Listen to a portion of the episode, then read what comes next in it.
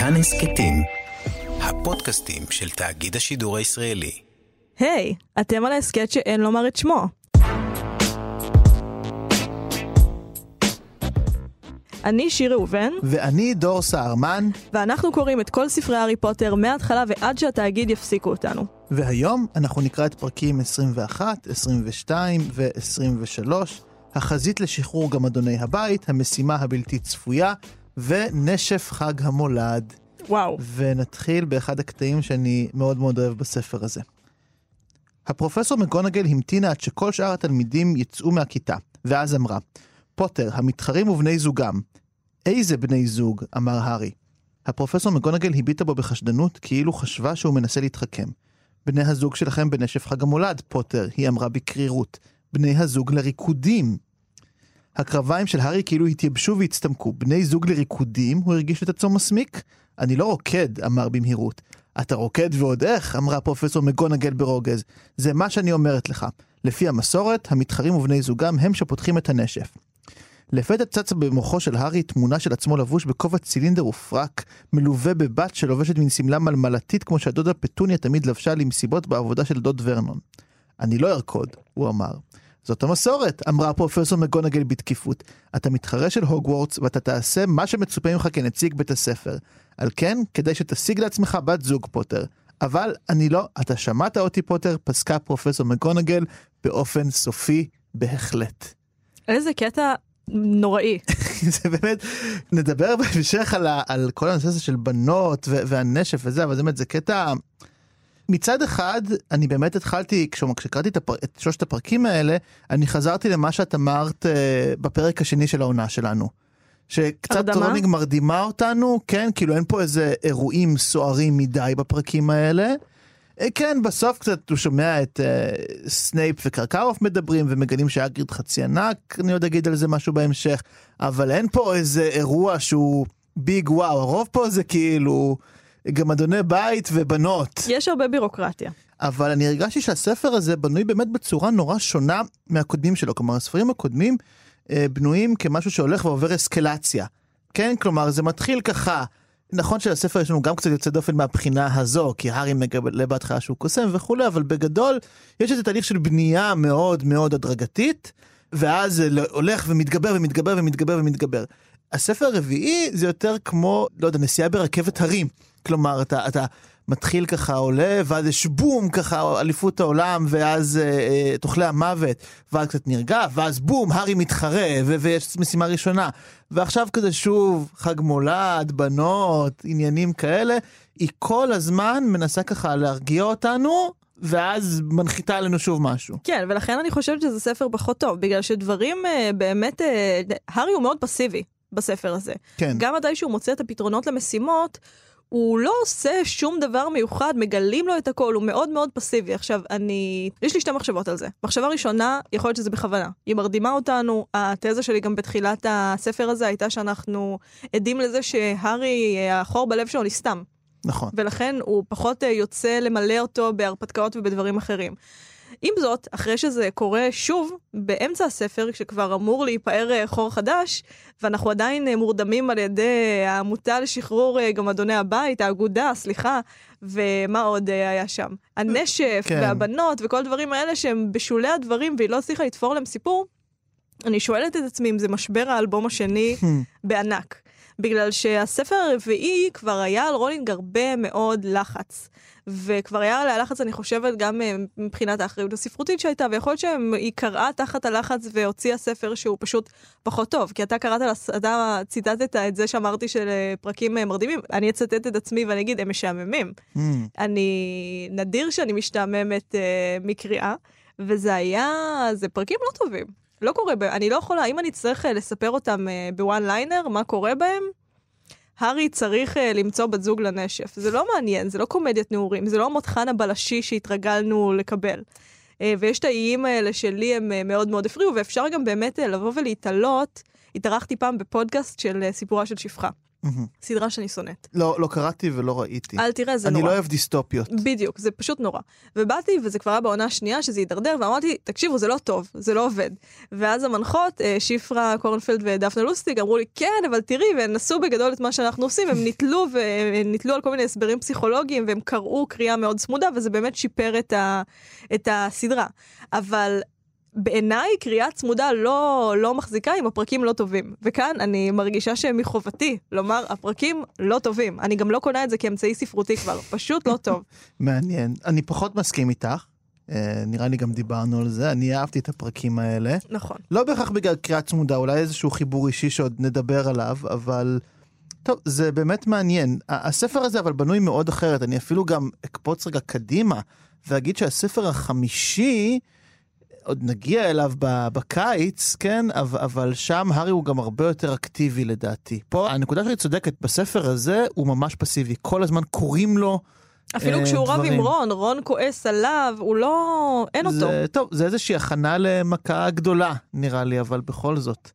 אני חושבת שהיא לא... טוב, נגיע לזה בסוף. נגיע לזה בסוף, אין בעיה. עכשיו, הייתה פה נקודה בעניין של גמדוני הבית, שמאוד מאוד, שגמדוני הבית מאוד מרתקים אותי. אני חושב שמהם בספר הזה יוצאים הדיונים הכי הכי מעניינים והכי רלוונטיים לעולמנו.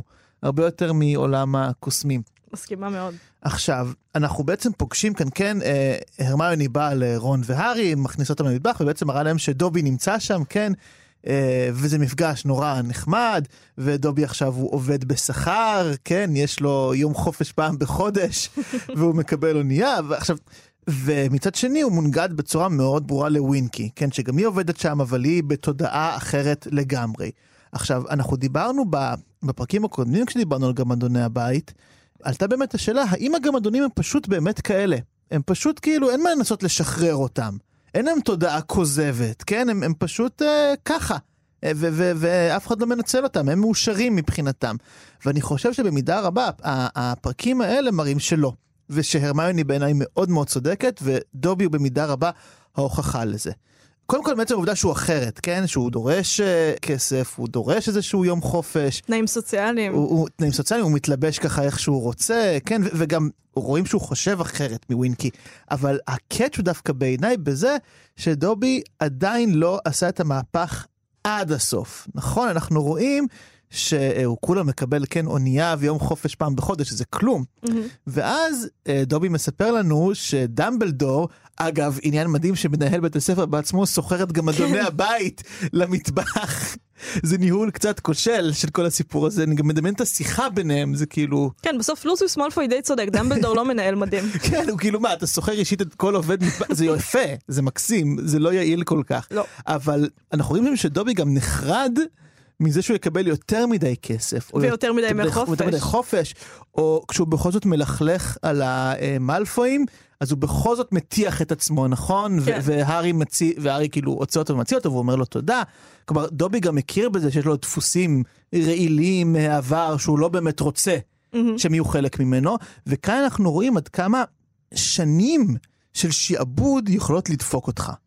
כלומר, זה לא סתם גם ש, שדובי עצמו אה, גדל ככה מגיל אפס, אנחנו גם רואים דרך ווינקי, כן, היא אומרת שאימא שלי הייתה משרתת של הקראוצ'ים וסבתא שלי וכולי, כלומר, זה ממש משפחות של עבדים. מהמם. כלומר, אתה עבד ונולדת ואתה יודע שההורים שלך הם עבדים והסבים שלך הם עבדים וכנראה אם יהיו לך ילדים, גם הם יהיו עבדים. וכל המנגנונים שלך מוזנים על ידי התפיסת ערך עצמי, שבה אתה טוב אם אתה עבד מוצלח. בדיוק, ולכן זה כל כך כל כך גורף, ואפילו דובי ש- שכנראה יש לו איזו נטייה טיפה יותר uh, עצמאית בכל זאת, והוא אפילו היחיד מכל הגמדונים שאיכשהו השתחרר מזה, הוא עדיין לא השתחרר לגמרי, כי הוא ממש, רואים עד כמה הבן, הבן אדם, הגמדון הזה, uh, סובל בצורה נוראית מהטראומה ש- שלא באמת עזבה אותו לגמרי. אני זה קשה מאוד לגמרי. לשחרר מהדפוס הזה. אני גם חשבתי על אנשים שחוו התעללות בהקשר הזה, ואני חושבת שאחד הדברים שבאמת אה, אנשים שהשתקמו מטראומה כלשהי, בין אם זה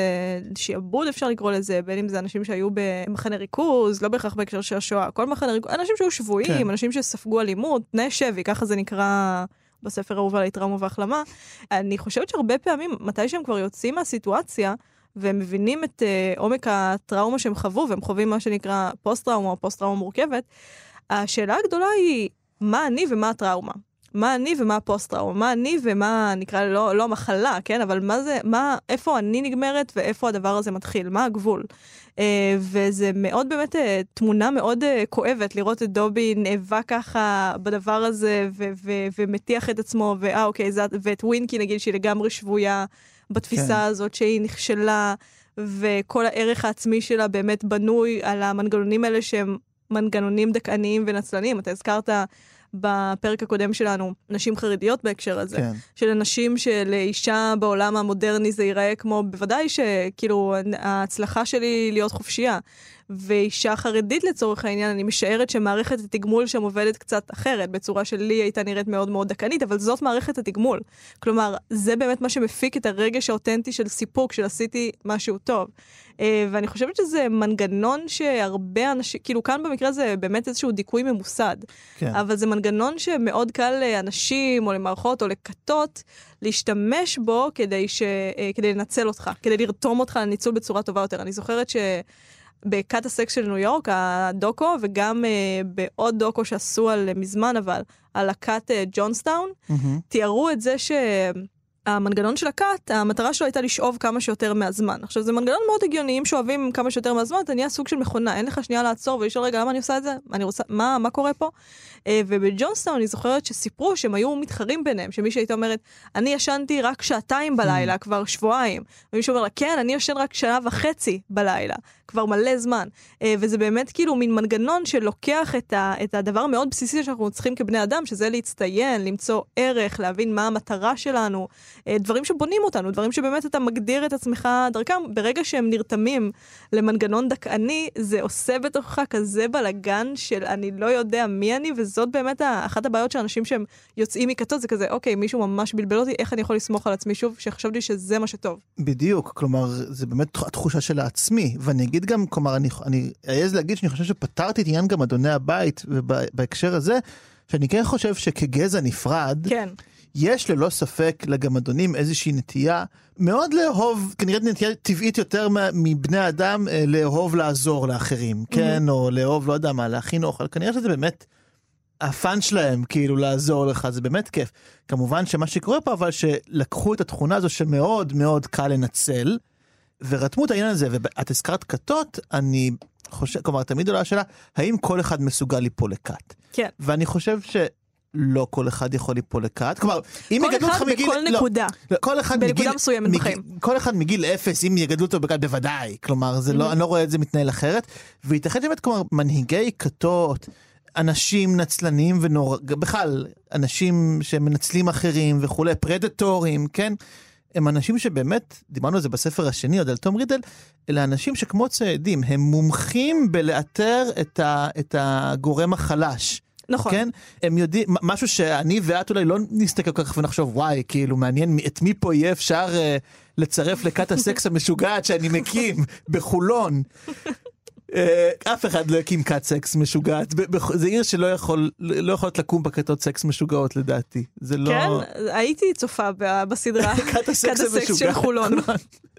זה, זה מנטרל מיד כל, כל אפשרות, אבל אמ, כלומר, אני ואת, והרבה, רוב האנשים לא חושבים ככה, אבל, אבל אנשים רעים מאוד, אה, יודעים פשוט לצוד ולאתר את הגורם החלש הזה, או את האדם ברגע החולשה שלו, שהוא אבוד קצת, mm-hmm. ו- וזה מה שקרה פה פשוט עם גם אדוני הבית, פשוט צדו אותם, כאילו איתרו פשוט גזע שלם במקרה הזה. יש לו את החולשה הזו, כי אנחנו כמובן רואים את זה תמיד כחולשה, כי בני אדם הם יצורים נוראים, ופשוט רתמנו את זה אלינו. Uh, טוב, בנות, נשף, או שיש לך משהו שאת רוצה להגיד לפני? בוא נראה. כן, יש לי משהו שאני רוצה להגיד לפני. אוקיי. בבקשה. Okay. אני הולכת בכל פרק לדבר על מודי, גם אם הוא לא יאללה. לא נוכח בפרקים. אה, בגלל שאני שונאת אותו, כידוע לנו. אני חושבת שלמרות שמודי לא נוכח בפרקים האלה, הדמות שלו לא צצה ועולה, ובאמת מעניין אה, לחשוב אחר כך למה, אה, הוא כן נוכח בשתי נקודות משמעותיות. נקודה ראשונה, מתי שמנסים להבין. מה תהיה המשימה השנייה בטורניר הקסמים, ונביל אומר להארי, יטילו עליכם קללת קרושיו. עכשיו, באופן אוטומטי פרד וג'ורג' אומרים לו, מה נראה לך, למה שיטילו עליהם, כלי-" זה לא, זה לא יקרה בחיים. אז אפשר ללמוד מזה שני דברים. דבר ראשון, עד כמה הדבר הזה שמודי עשה יושב בתוך נביל. זה הדבר הראשון שהוא אומר, מה הדבר הכי נורא שאני יכול לדמיין? יטילו לכם את הקללה הזאת. זה ממש נוכח בתת מודע שלו, זה יושב שם. דבר שני, מודי לא עשה את זה לפרד וג'ורג', אחרת הם היו Mm. מבינים את אותו הדבר. ואנחנו יודעים שהם יצאו מאוד נרגשים מהשיעור שלו, אבל לא, הוא לא השתמש בזה עליהם. וגם כן אפשר לחשוב, האם הוא אז לא עשה את זה להם בגלל שהם מבוגרים יותר, והוא ידע שעליהם יהיה קשה יותר לעבוד, כלומר הם הרבה יותר, הרבה יותר קשים לניצול, וגם, האם הפסיכופת הקטן רצה ספציפית לנסות את זה על נביל? כי הוא יודע שזה מה שההורים של נביל חוו, ועל הארי שחווה את האבדה קדברה. אז זאת נקודה ראשונה שהוא נוכח בה. אה, ונקודה שנייה, זה מתי שהארי מקבל את המכתב מסיריוס, וסיריוס אומר לו, תהיה ערני כל הזמן, תהיה ערני, אתה חייב לשים לב. והארי אומר, כן, הוא בדיוק כמו מודי.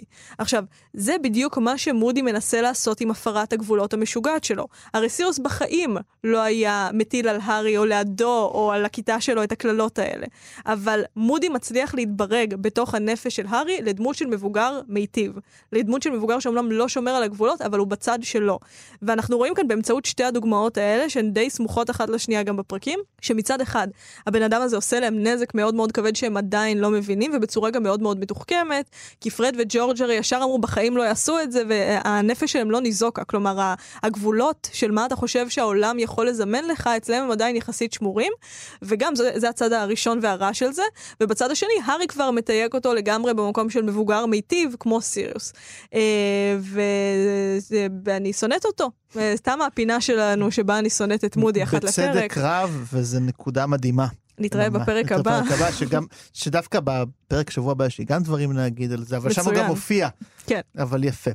אז נשף חג המולד, כן, שממנו גם הקראתי בהתחלה. עכשיו, זה מתחיל בזה גם באמת שפתאום רולינג כותבת שהארי שם לב כמה בנות, כן, יש פתאום בהוגוורטס. עכשיו, דיברנו גם בתחילת הפרק הזה, ובכלל, הרבה דברים קורים להארי, נכון? פה בספר הזה דברים ממש נכפים עליו מלמעלה. גם נשף חג המולד, כן? נופל עליו כרעם ביום בהיר, הוא פתאום חייב, לא כי הוא רוצה, כן? הוא חייב אה, להביא בת זוג לנשף, וזה כמובן הנעורים.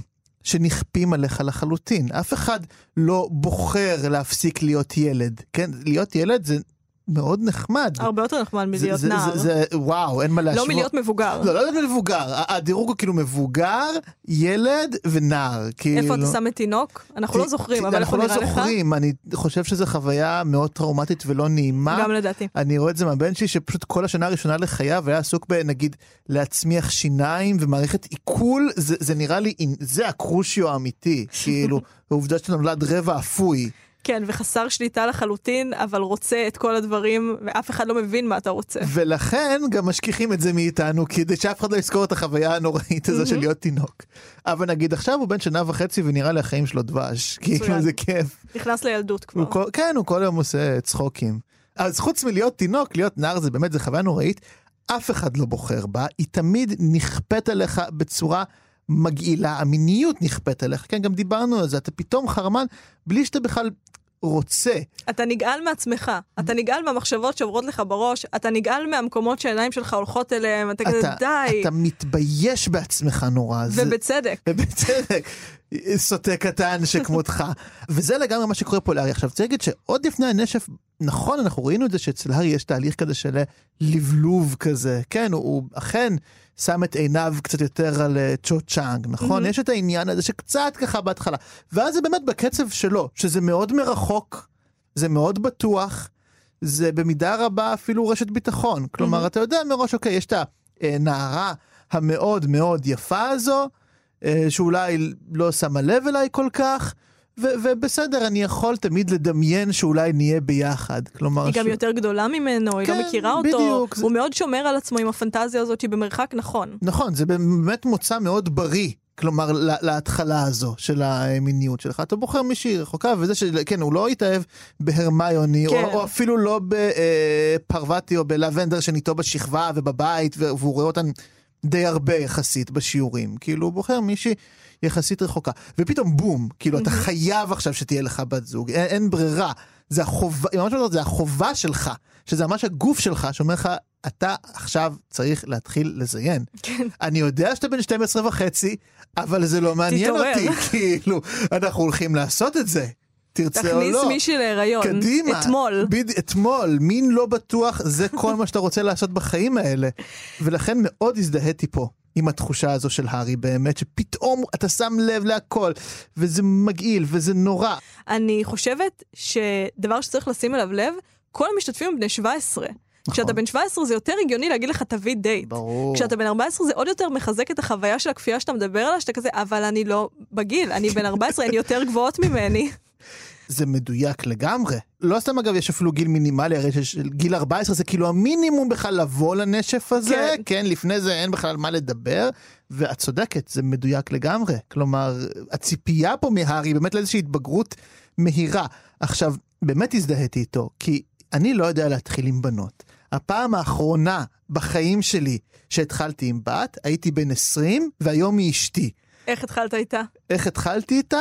אה, קבענו, היינו מיודדים וקבענו להיפגש, היא בדיוק השתחררה מצה"ל, ואז היא מצאה חן בעיניי, ואז באופן עקום כלשהו ניסיתי כזה להתחיל איתה וזה, והיא משום מה הסכימה לצאת איתי אחרי זה לדייט.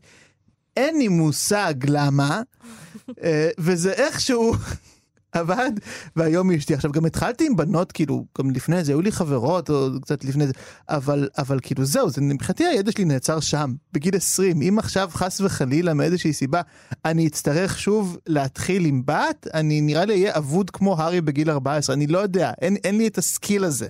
אוף, זה כוח העל שלי להתחיל עם בנות, I must say. אז, אז, אז כן, אז למדי אותי את uh, סודות... אי אפשר ללמד, זה אנרגטי. זה, זה, לא- אני כאילו פעם אחת ניסיתי ללמד מישהי איך להתחיל עם בנות, אמרתי לה, תקשיבי, את כאילו הופכת את עצמך לשמש, וזה לא עצות שאפשר ליישם. ולכן דווקא היום בתור מבוגר, כלומר כשקראתי את, את הספר הרביעי גם הייתי ממש בגיל של הארי.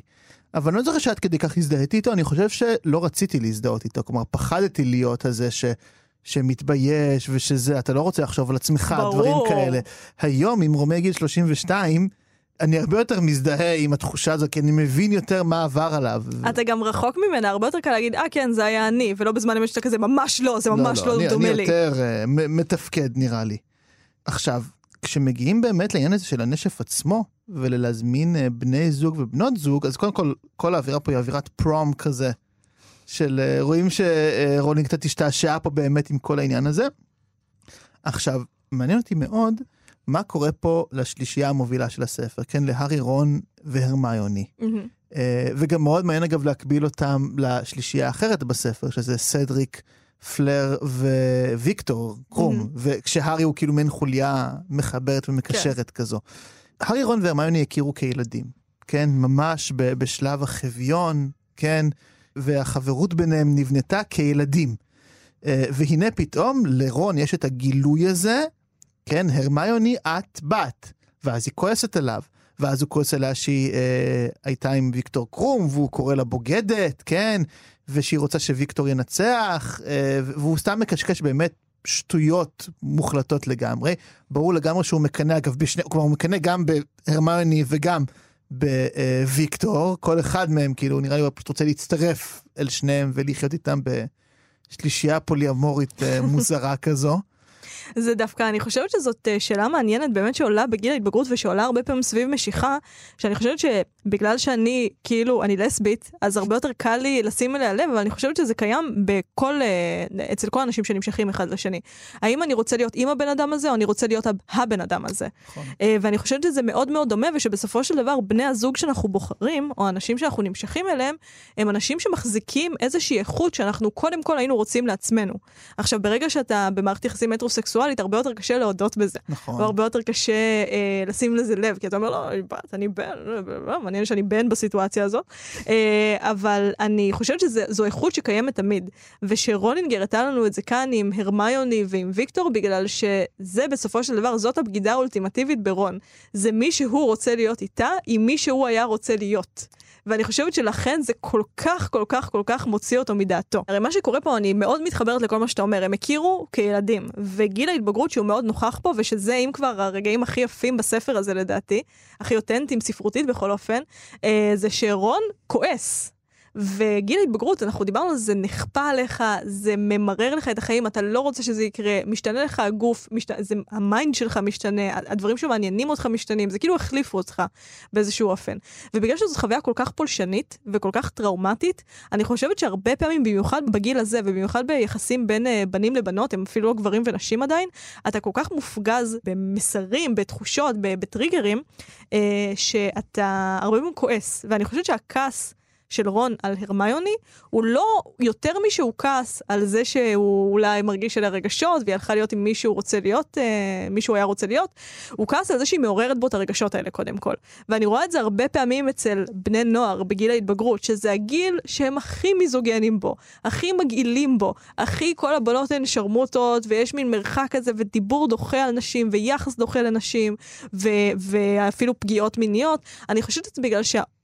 כאילו הכעס המאוד מאוד גדול, הוא קודם כל השלכה של איך את מעיזה לעורר בי את הרגשות האלה בכלל. איך את מעיזה לגרום לי להרגיש ככה בכלל. וזה הרבה יותר קל כשמישהו יותר חלש ממך, גם בסדר החברתי וגם מתחיל להיות הרבה יותר חלש ממך פיזית, לבוא ולהשליך עליו את כל הדבר הזה. ורון, קודם כל, כועס על הרמיוני בגלל שהיא עוררה בו בכלל את הרגשות האלה. את הקנאה, את הגועל, את החרמנות. הוא לא רוצה להרגיש את זה. והכעס זה איך את מעיזה לחיות את חייך ולגרום לי להרגיש ככה. זה הזעם של רון, זה ההתקף שהוא חווה כאן. אני מסכים איתך מאוד על הנקודה הזו, וזה גם מחבר אותי באמת לשינויים האלה שהשלישייה עוברת. קודם כל, כל הזמן השלישייה הזו מתפרקת ומתערערת, כן? כלומר, קודם הארי רב עם רון, עכשיו רון רב אומנם לזמן קצר יותר, כן? אה, עם הרמיוני, הבגרות שנכפית עליהם אה, מפרקת, כלומר, היא איזושהי אתגר, כן? Mm-hmm. והרבה פעמים אגב, בתנו, כלומר, דווקא פה הם נכנסים לתוך מסגרת בגילאים שבדרך כלל אתה לא נכנס להם, כלומר זה מוזר, הוגוורטס מגיל 11 עד 17. כן. זה, אין לזה ממש מקבילה נראה לי בעולם כל כך.